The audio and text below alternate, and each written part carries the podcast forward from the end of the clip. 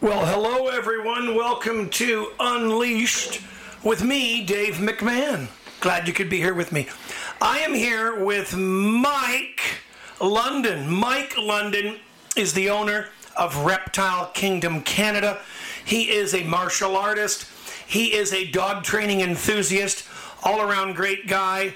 He's a drummer, percussionist, uh, contributor to the community. He's an educator and uh, he's lots more. I mean, his resume is long, but we'll get through a lot of his resume and, and really spend time shooting the shit and having a great time on the podcast with me, Dave McMahon Unleashed, and Mike London, who is uh, right here in the Niagara region, operating, uh, as I said, uh, right right here, running the Reptile Kingdom of Canada, Highway 20, Fonthill. That's where he's hanging his hat. Welcome to uh, welcome to my live radio show and podcast, Mike. Come nice and close to your All right. microphone. Thanks for having me, Dave. Hey, it's my pleasure. We got some new microphones, so that's pretty sick. Mike, where were you born? Where were you raised? Well, not not too exciting of a story. Uh, where where I live now, Welland is, is where I was born. I'm actually uh, living in the you know I bought my parents' house off them. So I thought you were going to say I'm actually living in a car. That'd be pretty fucked up. not anymore. No Not disrespect anymore. to anybody who's No, going through that we, rough uh, time right now. So, yeah, so I live in Welland. It's where I was born. Lived a few other places, but nothing too uh, far away. Um, and uh, actually, I'm a big fan of the Niagara region. I, I read a thing today saying that Welland was uh, one of the one of the most hated cities in all of Canada. It was like ranked number eight. And uh, Why? Welland, I- you know Welland loves their beer. I. They love their beer. They love their weed. They love their hockey. It's beyond me. I love Welland. I, got love three Welland, three daughters live in Welland. I love the Niagara region. I've been some places around the world, and I'm I'm happy and proud to, to live where I do. I, so many people complain about it, though. It kind of it kind of A lot uh, of people are kind of shitting on their hometown Oh, and they, you know, down on their hometown. Always making fun of Welland. Always making fun of Dunnville. Dunnville's another one. Dunnville's are- got the friendliest people they're- around. they're- these are beautiful places with lots of waterways, lots of hiking, Yeah. um, all sorts of uh, you know. I, I don't know. I, I, I find it. Uh, we got Niagara Falls. It's like a you know a little mini big city. You know, it's uh, That's right. works with me, man. I, Yeah. I like it. Yeah. I'm a lifer. And um, we're going to talk about your drumming passion. You're, mar- you're a martial artist as well. You do jujitsu. I wanted to touch on that a little bit. I want to talk about your reptiles, your animals. Um, but you have dogs, and, and you have uh, enrolled in the Dave McMahon Dog Academy. We won't talk too much about dogs, but tell us about your little dog that you're currently training with. You're training with me right now with your little dog. Yes. Little wiener yes. dog. Yes. You know, I've been meaning to talk to you about this for a while, but uh, we now when- in the training class and when we we have the training collar on them, when we bring them out, bring them Canadian Tire, bring them out for walks, bring them out in public around people. This dog is amazing. He's a sweetheart. Yeah. He obeys well. Um, you know, we couldn't ask for a better dog. Yep. Now, when it's just me and the fiance at home, um, this thing's a little honey badger. He is. I, I honestly, I've raised a lot of big, tough dogs over the years. I've never had a challenge like this. But this is a feisty little fucker. It- It's like we brought a wild orphaned animal into our home, and he, uh, we don't, we're at a loss of what what to do. So Okay. need- I need to take that behavioral. Yes, you need to seek out the free behavior consultation with yes. me personally. This is my second time around for the beginner course. So maybe we could do an hour instead of a half an hour because I'm going to need it. You know what we're going to do? We're going to schedule a time for you to either stay after class for some one on one advice and tips because you're in a group class. So we can schedule time for you to stay after class. We'll do the free behavior consult. Or we can schedule time to do the free behavior consult before your group class. And that way I can answer specific questions that you have and address your concerns. Because as you know, in the group, there's not a lot of time for that. There's a set itinerary, a Oh, set curriculum. Exactly. And it's all the academic obedience commands. But as far as the behavior uh, issues, I'm going to help you resolve those, uh, Mike. I mean, we love him to death, and he's an amazing dog. I think part of the problem is I he is so smart. He figures things out. He's a clever little fucker. and we, you know, when we first went to see Yeah. them, it was like I like the one with the blue collar, the fiance liked the one with the green collar, and that was the really mellow one. I picked the one that the lady was calling the pick of the litter. He learned everything first. He's dragging the other ones around by the scruff of their neck. And this, wow, what a mistake! I should have listened to her. You know, we should have got the out. Now, now, mind you, like I said, we love them, and we Yeah. and it's it's uh, there's you know we're gonna do everything we, we need to do, but he this one gives you a run for your money. Oh my goodness! Some pronounce it Dachshund, some say Dashhound. Right. But they've got the cutest nickname in the entire universe. Right. You know what the nickname is? I'm told all the time I have a nice wiener. You have a nice wiener. And when people say to Mike, you got a nice wiener, they are referring to his dog because the Dachshund or Dashhound, of course, has the coolest nickname of all dog breeds, and it's the Wiener Dog. Now, I don't want to digress. But I do want to throw in a little plug for the Wiener Dog races are coming to the Fort Erie racetrack this summer. I'm pleased to be a sponsor once again with the Dave McMahon Dog Academy, and I'm pleased to present the awards to the fastest Wiener dogs that will be racing. This will be the third year that I've sponsored the Wiener Dog races in Fort Erie at the Fort Erie racetrack. You ought to see these little fucking Wiener dogs rip down. Wow, they can run so fast. I believe it. These dogs, you, you know, you think they're like more of an ornamental breed, but the thing that we got, it's like a, Yeah. it's an athlete. Like, Yeah. I cannot believe how this thing climbs like a billy goat. Like it's, uh, you know, they got they got legs that are three inches long, but Do uh, Billy Goats climb? Because I don't know a lot about them. Well, they're the mountain goats. climbs like a fucking monkey would make more sense to me. But anyway, um, so so Mike, you've had big dogs over the years Yes. as well. Lots of big dogs. Uh, I've become like I'm a dog enthusiast, and and you know I I love them. I uh, started off mo- like we had a family dog when I was younger. I, I didn't appreciate it for what it was back then, but um, then I decided I wanted to get a, a Doberman. That's always been my favorite dog. I got Doberman named Bones, and uh, it's kind of how I got the nickname Bones. And uh, it was the most amazing dog I ever experienced. He had really bad separation. Your anxiety. dog's name was Bones. Yeah, yeah. And you took over the nickname It- Bones. it's- and you then- hijacked the dog's I fucking hijacked name. his name. Now there was a story when I was younger where they were calling me Bones the drummer back in the falls when I was in high school, but um, but yeah, it was mostly came from my Doberman's name.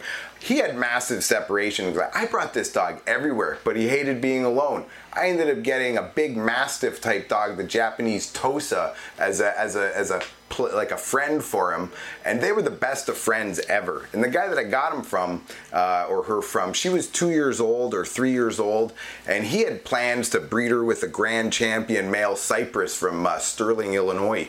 Uh, you know, and I was like, oh, I'll take on your dream. I'll go do it. You know. So I met up with this guy Daryl Dieterly, and uh, and, and Daryl Daterley. Daterley. bred the Tosa. I've never done anything like this in my life. I had no idea, you know. I mean, for the most part, but I had the resources to learn exactly what I needed to do. Good friend of mine helped me, talk me through it, and um, uh, yeah, the- you know, most of the puppies went to the states. Went to football players. Went to. I was driving them to Philadelphia. I was sending them out there. And then you know, the uh, I did it twice. Waited a year in between. Did it twice, and then uh, then I real I ended up keeping two of the pups, Shaka and Isis. The mother passed away from bloat uh, halfway in. I've had dogs pass away from bloat. It's no fun at all. I raised these nine Mastiff puppies when they were two weeks old, uh, nursing them with the Esbilac. You know, by the time you were done feeding the last one, the first one's hungry again.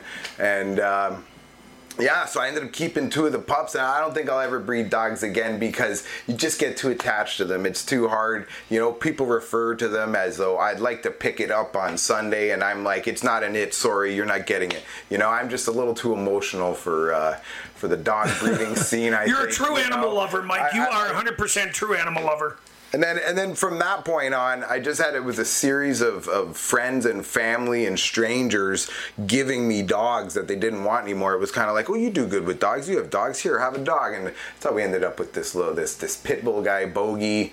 Uh, I ended up with a, a Vizsla. We had a, a You became a dumping ground for unwanted dogs. Uh, Right, and and, and I, you know, I, the the, the secret is I really loved it, you know, because I just love dogs, right? So I, I cannot get enough of dogs. Yeah, yeah. and uh, but now I'm at the point where I just went through a pretty rough time with two senior dogs passing over. It's like, tough, isn't it, when you when they get into the geriatric stage? Yeah, yeah, it is. So one wiener is enough for me right now.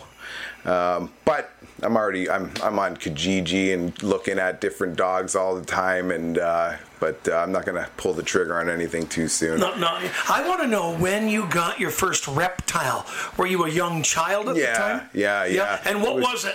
It started like that was a passion for I was pretty much born with it. You know, I got a I got a, a, a, set of encyclopedias when I was a kid, and uh, I just couldn't get enough of the dinosaur one and the snake one. You know what I mean? Just kept going reading those ones over and over and looking at the pictures, and so eventually I just got these little dinky lizards from the local pet store. It was a, it was a pet store slash pawn shop, and. Uh, Ah, yeah, yeah. and uh, I got a couple what's called a, anole lizards, and uh, I didn't know what I was doing. I was a kid, so they died, right? And then, uh, but then eventually, I was a little more responsible. I, I got a, a green iguana. I don't know, I was probably seven or eight years old. I was young, maybe nine. I don't know, but uh, that again, that that was kind of like a, a mix of success and failure. Uh, like again, like the, the the educational part just really isn't out there, or at least wasn't out there back then, and. Um, so then, then I stopped keeping reptiles for a while because the main thing was that I was obsessed with snakes and I wasn't allowed to have one. So my mother's deadly, like she's just deathly terrified of snakes. Right.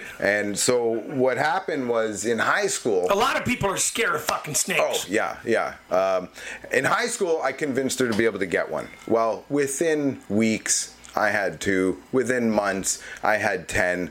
I was trading my skateboard, my Nintendo. I was just offloading anything I had to get money to buy more snakes. I was just obsessed with them. I just love snakes. Yeah. Uh, but what, again, what is it about snakes that, that you became obsessed about? I don't You like their know. long, It's sleek like- bodies? I, I, And their I long think, I gotta admit, like because or the feel of them? What, what do you like about you know, snakes, mostly all I knew about them back then when I became more or less obsessed with them was I guess the look. I just loved the color, the pattern, the look, the head, the body, the shape, uh, and then and then you get to hold one one day and you're just like, this is the most amazing thing I've, I've ever experienced in my life. You know, some people like it. I guess it's all how you perceive it, right? Some Yeah. people think of it as like this is the scariest thing I've ever done. I, I really enjoyed it, really embraced it. I happen to be in the same city with as as uh, Canada's first reptile zoo, the Seaway Serpentarium, Carl Yeah. Fortin. You know, uh, so I, I ended up meeting him and a couple other people that these guys were obsessed with snakes to the point where they had you know they had bedrooms filled with vipers and and boas and and rattlesnakes and cobras and Yeah. I mean just beyond anything. And this was I in could- Welland. This was in Welland. Yeah. Yeah. You, and Another and great it's not thing of- just the serpentarium. There were many friends of his Yeah. that had like these secrets that you know. This would only happen in Welland, rooms. this shit, I'm telling you. Yeah, and so that just got me more hooked, and I don't know. So before I knew Were it, you friends with Carl when he had his uh, reptile uh, sanctuary in Welland? like okay, so Or a client of his? he. He opened up the Seaway Serpentarium in the Seaway Mall between 1994 and 1996. He went out of business in two years. It was it turned into he was in Nigeria catching monkeys, trying to get permits to bring them back. While Alistair Kerr and, and, and Mike Allen of the Seaway Mall were trying to shut down and, and euthanize all the animals because the place was falling apart and it was in, in tons of debt and and you know and he's he's gallivanting around the the, the world trying to get more animals for it. Right? He, Well, was- everything's crumbling back in Welland. Right, and he's just not a businessman, right? He's just uh, so unfortunately everything got moved back to his facility, his original facility, and he renovated it and added buildings onto it or rooms or whatever you want to call it, and it stayed there from '96 until he passed away in 2011. And uh, when I met him, it was when he was back at that facility. I started volunteering for him.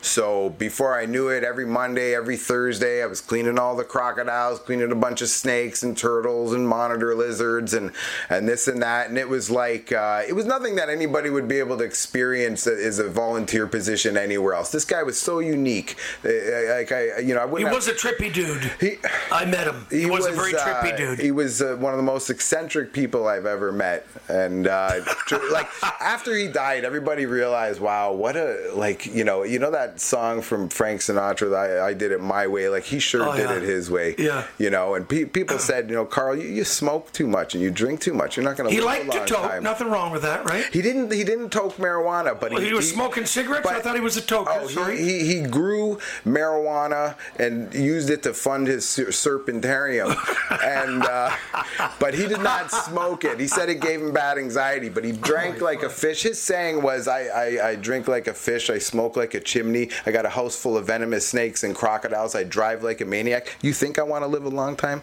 That's uh, that, that's a quote right from Carl Fortin right there. Okay. And he, he, yeah, he didn't live a long time.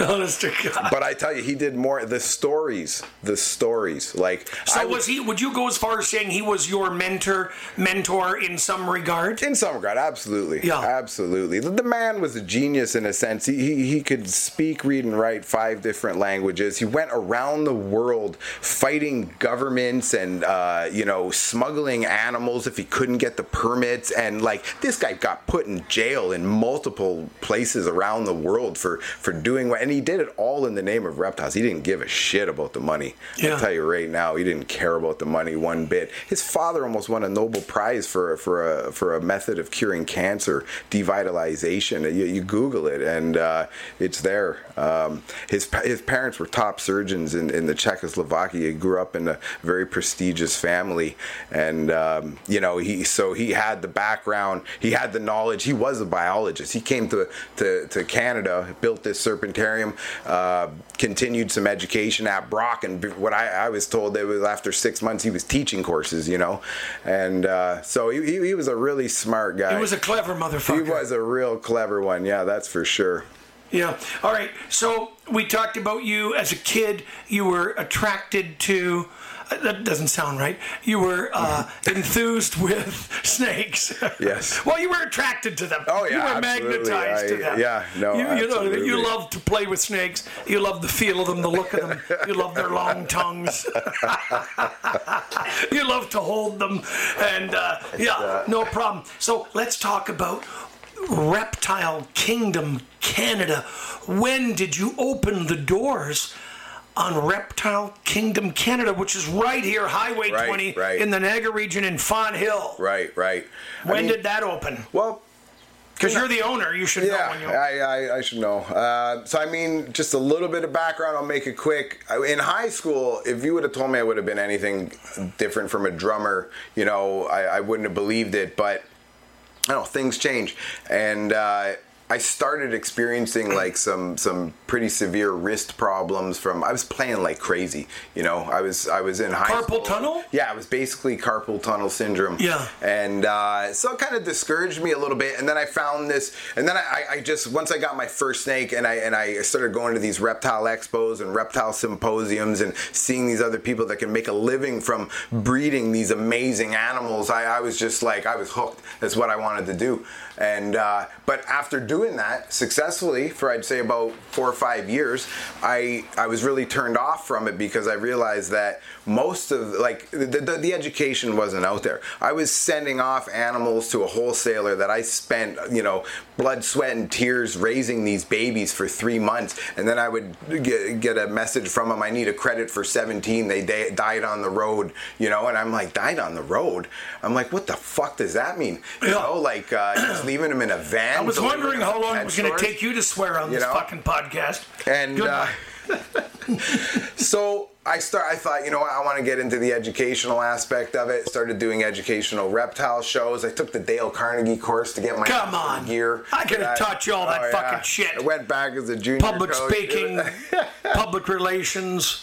and uh, and then I in 2007 I opened up the the reptile store on Highway 20. It was in Unit One at the time. I was splitting the unit with a friend who was a maniac, and uh, he's out in PEI now. He's uh, doing good. Uh, visited him a few years back. Growing potatoes out in PEI. He's uh, you know what he's doing? He's in making vodka with potatoes. he's in the cricket business. Is he? Like, yeah, and I think you know a lot of strange people too. Oh yeah, oh, He's in the cricket business. He's in the cricket business, which is booming because they're using it now for protein for dog food and for protein for humans. My they're God. turning it into cricket. Can you flour. order me some chocolate covered crickets? I'm sure I could. I could. Dark chocolate, I hear it's better for you. And put the cricket in the middle of it. I need more protein. Sorry, not to take from you. Yeah, no. So the the the uh, the store then turned into uh, reptile store. Like, and I was doing the shows on the side, and but it also it's, it turned into the people kept dropping off reptiles. Turned into a rescue, and then it turned into a reptile zoo because we had so many cool rescues that. Uh, and I mean, a lot of people. I still hear about it. We just got a Google review today, three stars. The lady's like disappointed we didn't have the zoo. She's like, oh, you let us hold some stuff and this and that, but no zoo, three stars. It's like, where were you when the zoo was there, man? Like, we fucking lost all our money with that thing. You know what I mean? Yeah. But, but anyways, um, yeah, so, but then eventually we had to close down the zoo. Like, it was just a money pit. We, we loved it. It was great. Uh, and we got way more serious into the uh, rescue end of things. And that's when the provincial safe house was born. Uh, because you are a provincial safe house Yes. through OSPCA. Well, that's how it started. yeah. I could tell you some You rescue, stories. you rescue reptiles. Now, and, I, and just to be fair, and, and people give you res- rescued reptiles. Yes, yes, yes. But just to be fair, you know, the majority of the time, okay, yeah, I was definitely a part of uh, going uh, on some missions with, uh, you know, the authorities, search warrants, the, you know, kicking down the door, clearing the building, and then saying, okay, fun send shit. the snake guy in, Yeah. get wrangle up these boa constrictors or whatever. Definitely had a few experiences like that. But most of the time, I was the person receiving the rescued animals from, you know, they, they had their, their, their agents, their inspectors, their officers. They would go into these places, but they, they tried to, they used to send all these animals to the local shelters, the local pet stores, and it just wasn't really the best solution for them. So they so that's where there, there became a need for something more serious. Um, and and that's how uh, I created the the provincial reptile safe house which, which with a lot of help from uh, uh, John Greer the uh, executive uh, director of the uh, Welland SPCA Yeah. he basically without him Great guy. would have never John's a great guy, would have never happened without Yeah. him. He talked me into it. I said John I, I I don't even know like what do I he's like just fucking make it up just like he's like doesn't work try something else. I'm like okay I Yeah, get it, yeah, I trial it. and error, yeah. i get it. So i put together i did all the legwork i put all the you know everything together what i thought how it would run successfully and everything.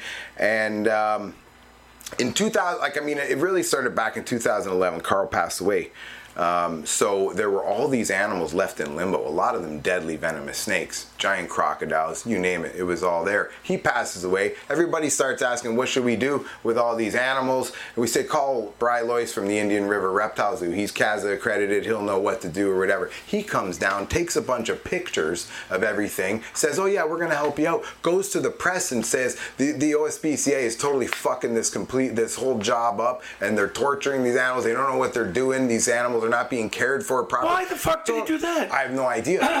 so they turn on him and they're like, Mike, you're in charge. And I'm like, I, what do you want me to do, man? I run a pet store and a little rescue. Like, I can't take in cobras and giant crocodiles and stuff. And well, John, you know, he was like, yeah, you're doing it, you know? So we got in the two big companies. Uh, Little Ray's Reptile Zoo and Reptilia, and they did a lot of the, the the work too and the help. But I was the guy with the keys. I had to go there every freaking night and make sure all this shit was okay. You know what I mean? And no, you know, like it, it was uh, it was constant. I was dealing with a dilap, like the, the the building was just falling apart, and. Um, you know, but and it went on for months. There was a legal battle. He didn't have a will for all these animals. So we had this. These there was actually uh, uh, that Indian River Reptile Zoo place. They broke in in the middle of the night and they were trying to clear out these animals. It turned into a pretty big mess. Um, but I proved myself with the SPCA that I could be trusted, and then we that started the relationship. 2013, Campbellton, New Brunswick. Two boys were killed from an African rock python. Ontario government Terrible way to go. terrible way to go. Ontario government came down hard on the uh, the OSPCA and said, "What the hell are you doing to prevent this? Like, what you know?" And they said, "We." Our, we don't even have funding for our policing and investigations department. We're taking money from the charity to fund that, which isn't even legal to do. And you know, and they uh, so they started demanding money from the Ontario government 5.5 million dollars a year was what was the, uh, the the agreement, so that they could do a better job at all this stuff. And a very very tiny portion of that money went to me to run the provincial safe house. And for years and years, it. Uh, it was a success. I would like to think that it got to the point where like it's not as much of a problem anymore. I think a lot of these old school herpers and reptile guys, they they've all passed away or they've gotten out of it. So there's there's no more like huge giant surprises of like, you know, where where there's just going to be tens or hundreds cur- of animals. Currently, Mike, currently, what do you have in your possession as far as reptiles go at your facility in Fonthill on Highway 20, Reptile Kingdom, Canada? What have you got under your roof right now? Under well, okay, so Just take me through that. Uh, we have, I would say, we probably have about about 200 reptiles there. Now, mind you, that might sound like a lot, but it, it doesn't take much room to have Turtles. 30 baby geckos, and and I mean, it, it kind of goes on and on. But uh, we have a lot of little snakes, a lot of little lizards. For the big stuff or the dangerous stuff, you know, that's that's in, in our safe house, and uh, that, we, we you know we got some caimans, we got some venomous snakes, we definitely have turtles, we got some tortoises. I mean, we pretty much have everything, you know, a little bit everything, but it's ever changing.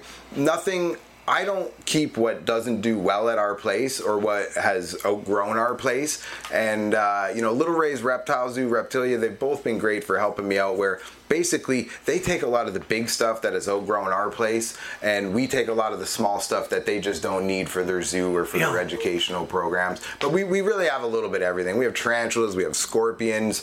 Um, you know, we're grandfathered into the bylaw to be able to have uh, what we do have, and I think it's you know I think it's in the, the the region's best interest because we, for the most part, I think keep the streets a little safer because you know a lot of these animals people don't know what to do with them, and uh, we we play a big role in like uh, you know getting So- people to sign off on them and surrender. them. Talk about the legality in the Niagara region Yeah. about owning a, a, a, venomous snake, for example. Yeah, I mean, for the most part, so you just you just um, there's very few municipalities left that don't have a bylaw to enforce saying that you're not allowed to have these animals. Um, most places, it's it's pretty straightforward. It's all municipal bylaws. Ontario is one of the last provinces that doesn't actually have a provincial law enforcing this. So you can go to Niagara Falls, you're not allowed to have jack shit for the most part. You go over to Thorold, it's a much more lenient bylaw. Welland has a reasonable Hey, bylaw. Thorold is great. Hey. But it's it's it's for the most part it's um, you can't have snakes over three meters. You can't have lizards over two meters. You can't have venomous snakes. You can't have crocodilians. Uh, and I would say that's the, the the way it is for the majority of Ontario. And I, I think that's a pretty good. You know, those are those are pretty fair uh, bylaws. You know, but like I say, it's it's it's all one municipality to the next. Uh, you know, in, in Niagara Falls, you're not allowed to have a tarantula. You're not allowed to have a ball python. It's kind of stupid. So many people have to surrender their pets that they love that are completely harmless when their neighbor has some unpredictable German Shepherd roaming around their backyard. You know, that's a much more dangerous animal than their snake would ever been. You know. There's got to be a tremendous amount of people getting uh, getting these animals from the black market, though. There's a there's a little bit of a uh, um, I don't know what you call it. I, I don't know if you call it a black market or what, but there's these uh, these groups like Facebook groups and stuff where. Uh, they have all these code words and stuff so that it doesn't look like they're selling animals or whatever. They call it the, uh, this animal's got a fly, so that means it's for sale.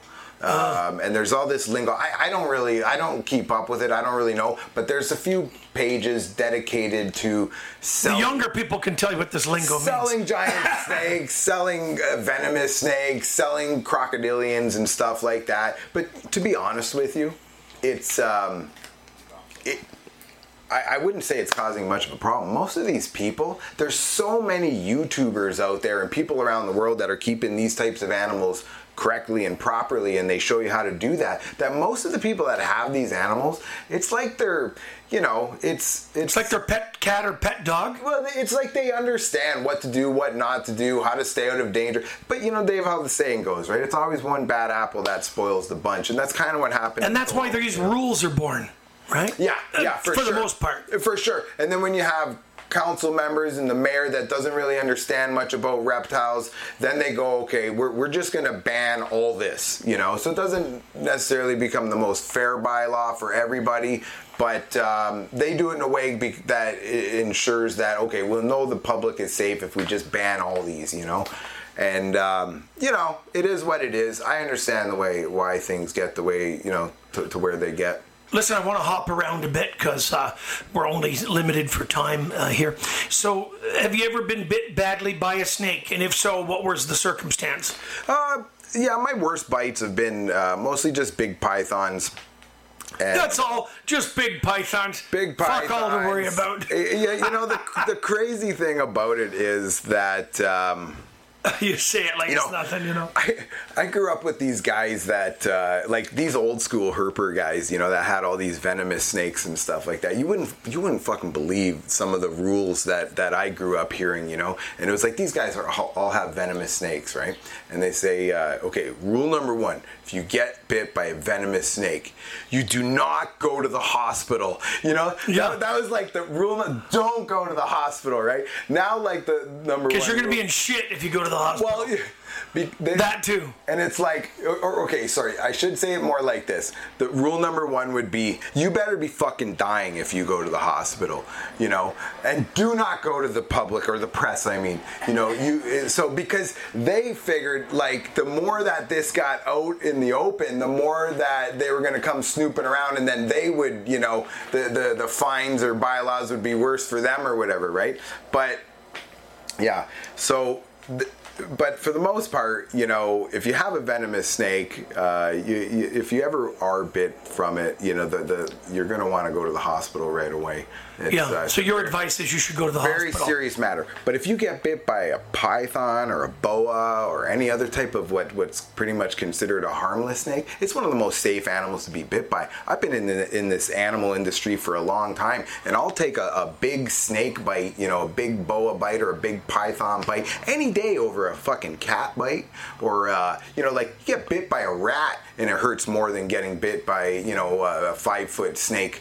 Uh, these animals, their mouths are clean and they're not made to to bite down and tear uh, or have um, uh, immense jaw pressure. They like what they do is their their mouths are made to stretch open, so it doesn't give them a very rigid bite. So when you're bit by them, it's mostly just superficial. Looks bad, but in a few days, it's almost completely healed up. You know. Poly, a little polysporin on there. A little polysporin, you know. Um, Pour some whiskey. Pour some The- cheap whiskey on it. Some Jack Daniels. Save the good bourbon for later around the fire pit. I don't know.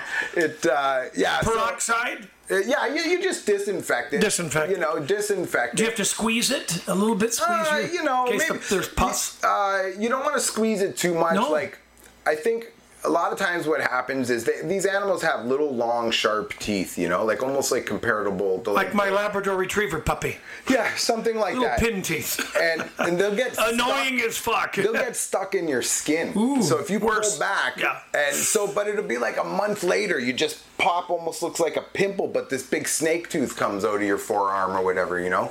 And uh, it's like, oh, that's what's been fucking bothering me for the last month. You know, I had a snake tooth stuck in me. But again, but again, you know, it's like I will take this. you imagine talking to somebody and they're scratching their arm? Goddamn snake tooth stuck in my arm. well, that's me, you know.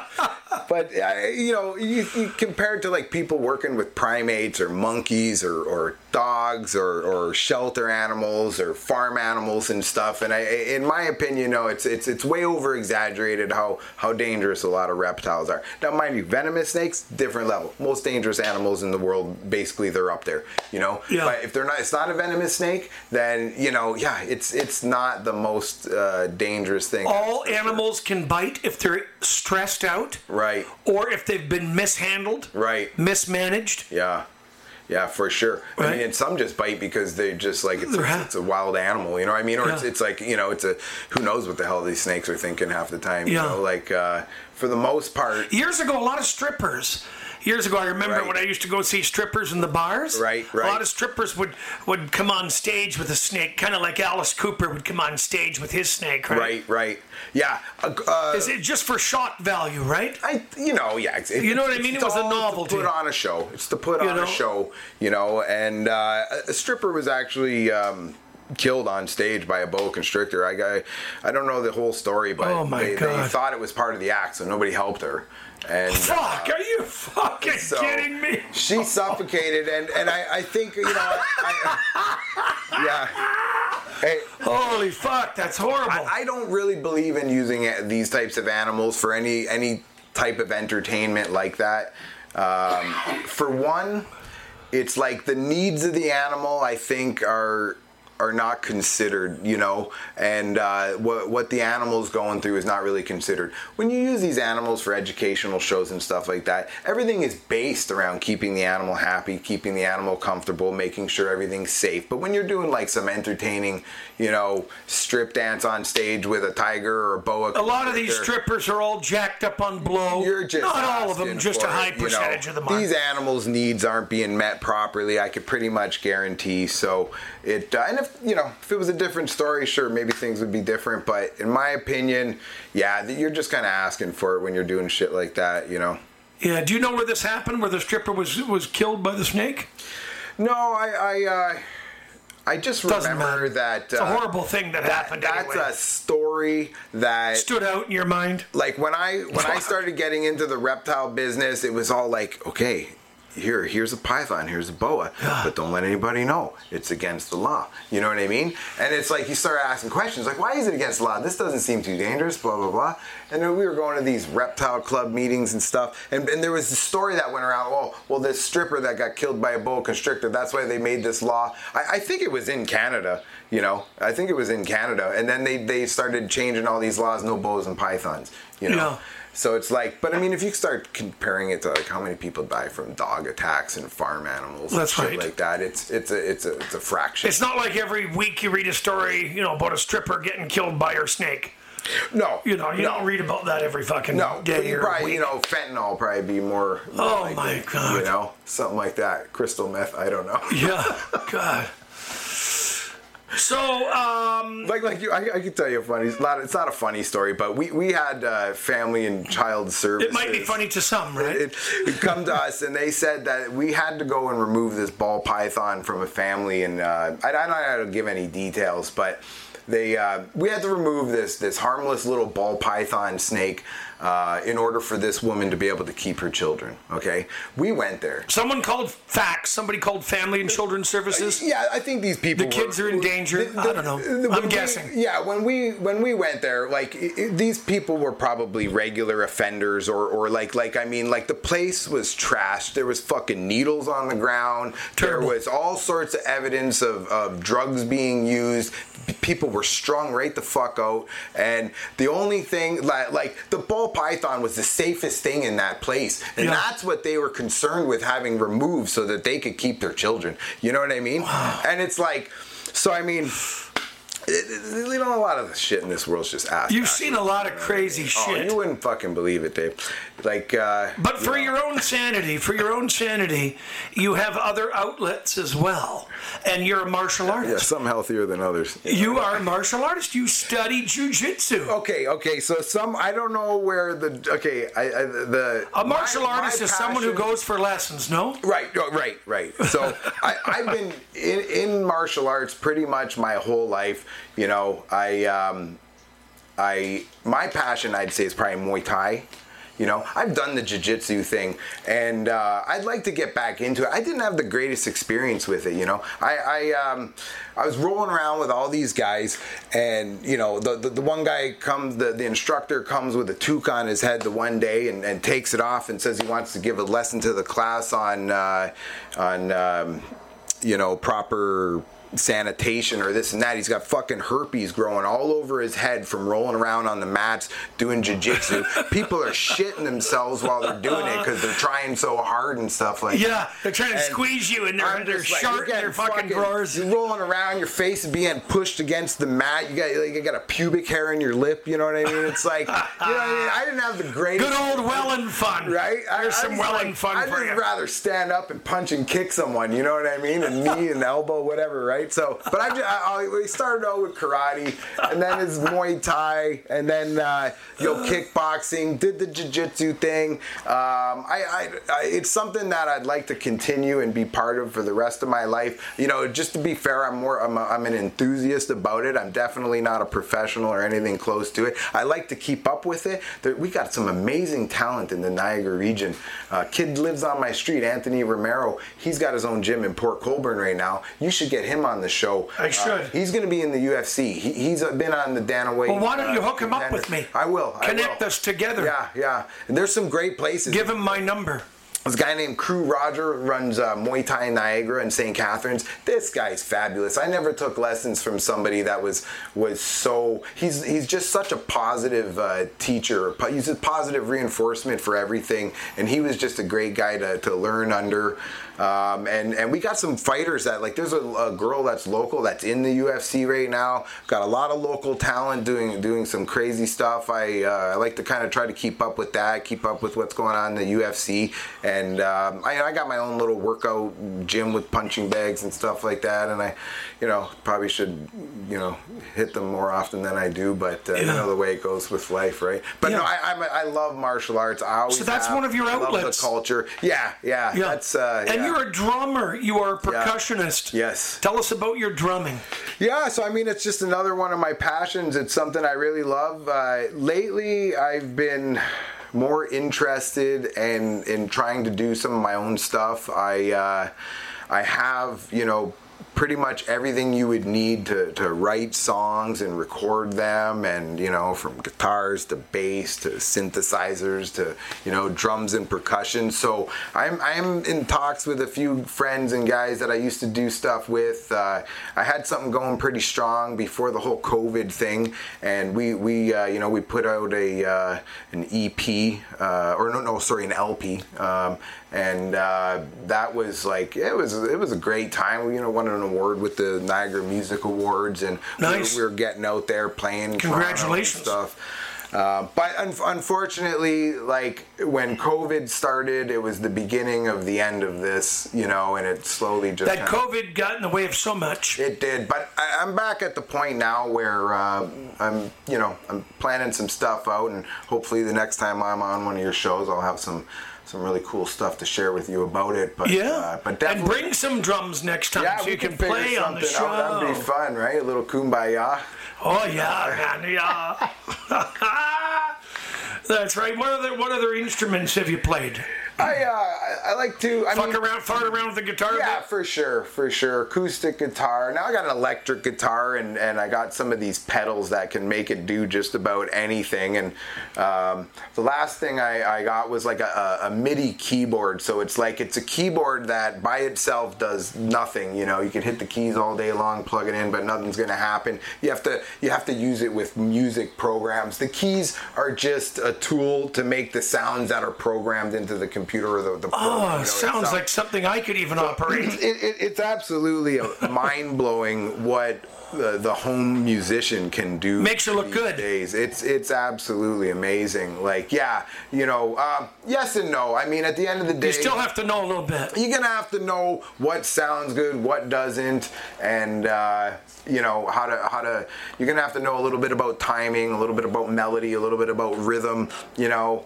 Um, tuning you know uh, but this day and age if you're if you're trying to sing and you're off key they got that uh, auto correct or, or whatever you know so i guess just about anybody. Technology plays Yeah, such a big part in everything, doesn't Exactly. yeah, but it is something that's one of my passions. I, I uh, will will always it'll be a part of my life one way or another. You know, till the Yeah. end. Yeah. it? So if people want to go to Reptile Kingdom Canada, Mm-hmm. Your hours are on the website, or do you Yeah. want to tell us your hours? Can someone come and just visit? Yeah, we, we encourage people to come and visit, but unfortunately, there's this. You know, we, we had the reptile zoo for about a decade, and uh, that's what a lot of people remember us for. Like, we have our customer base where we have people come from all over southern Ontario to our store to shop at our store. Uh, Because get- you're selling the food and everything, we're the selling the supplies. food, all that stuff. We we have a uh, good reputation for being like uh, you know progressive thinking uh, pet store.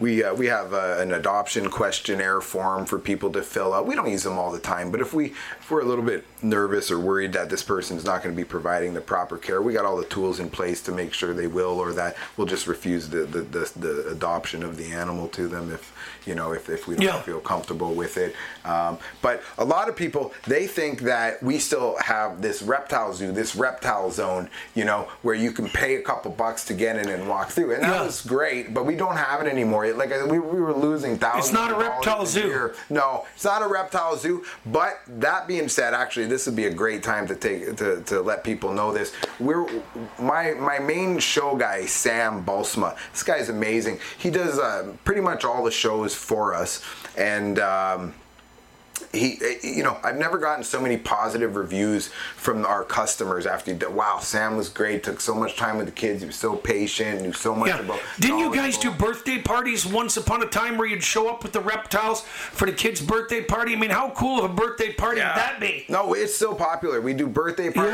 Yeah. We do schools, campsites. Uh, Bissell's is is uh, is a huge customer of ours. We do 21 shows this summer at Bissell's campsite, two per week, and Holy it's just shit. a huge thing. We when I was It's an that- It's a- presentation, well, or what is it, Last two year, hours? I ended up, ended up staying for about an hour and a half. We'd have a couple hundred people around watching the show, and uh, it just turned into this big thing. It was great, right? And I, I, I wouldn't rush out of there. They're great customers, so I'd let people get pictures with them at the end and ask questions and hold a few things, you know.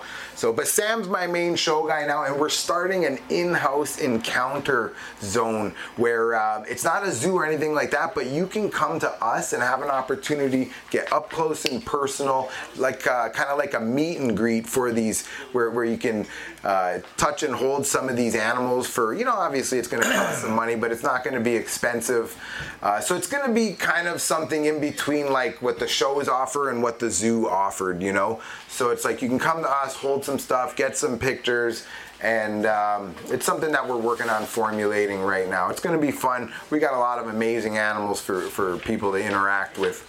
And the educational goal, it goes far. I, I run into people that, you know, are, are twice the size of me and they said, hey, when I was seven years old, you came to my house and did my birthday party. I'll never forget that. Yeah. Changed my life. How I'm cool not is that? afraid of snakes anymore. You know, I uh, it, it helps create a lot of advocate for animals out there. You know, people that that appreciate uh, the importance of reptiles in the ecosystem and in the world. You know, and and uh, most people think you know they, the thing with a lot of people they think reptiles they, they think reptiles they think dangerous. They think it's a dangerous type of animal. And it's such a such a um, parochial way of looking at things you know? It's it's a real narrow-minded way but you can't blame people. They know what they know. They hear the stories that they hear. You know what i mean? It's it's the same with me. I, there's something i don't know about you know? I'm gonna sound a little bit ignorant to to an expert you know? So we just try to spread the good word you know that uh, most reptiles are not dangerous and they're very interesting animals that have an extremely important part in the in the in the ecology you know? And um, they you know and they're being wiped out across the planet for the most part i mean but what isn't right so it's a sad story for for all of nature for the most part, you know, but you do what you can. We, we definitely are, are trying to spread the word that, uh, you know, about conservation, preserve, preservation of these uh, at risk species. You know, and that's all you can do, but we're definitely passionate about it. Mike, keep up the great work you're doing with the reptiles, man, and, and continue your passions with the martial arts. And I know you're having a blast with the drumming. You're going to get back into the drumming more and more. Um, it was awesome having you here and and just doing a little dive into your life and hearing about the cool things you're doing and so much experience you have with the reptiles and it's just awesome. I, I'd love to do another podcast with you in the future. Oh, I look forward to that. Yeah. Yeah. So give my listeners your uh, social media links, please. Okay, well, I mean, for the most part, our website is uh, Reptile Kingdom Canada. Our Facebook page is Reptile Kingdom Canada. Instagram, same thing, Reptile Kingdom Canada. Um, we are uh, starting to we we want to produce some YouTube videos and stuff, some instructional videos. It's nothing that uh, we've we've started yet, but in the future, it's something that people can look forward to. We, we just get the same questions over and over and over at the store. Oh, how do I fix this problem with my animal? How do I take care of this? And uh, we were directing people to other people's YouTube videos. I figured we, we, this is something. Might as well do them yourself. Yeah, exactly. So that's that's the future. That's uh, something that people could look forward to. But for the most part, yeah, just Instagram, Facebook, websites, all Reptile Kingdom Canada my cell phone is on every business card that, that we have. Uh, I like to, you know, just I want people to know that that I'm I'm willing to answer your questions and help. Uh, yeah, you're I a great educator. Know. Doesn't I don't ever, always get back to people within a, a day, but uh, I definitely do my best. You know, I, I want to help animals. Mike, you're Mike, you're truly a gift to the animals. Oh, thanks, Dave. I uh, you know, it uh, comes natural in a sense. I just love them, and I, I don't really like, you know, I, I w- wouldn't want to have it any other way. You know, just uh, they, they, I feel like animals are definitely the underdogs. They they need uh, they need a helping hand. You know. Mike, enjoy the rest of your day. Thanks for joining me. Have a doggone awesome day, Mike. Thanks, Dave. Thanks, man. Hope you guys have a doggone awesome day. I'm Dave McMahon. This is Unleashed. Look forward to talking to you next week. Peace, ciao, later, bye.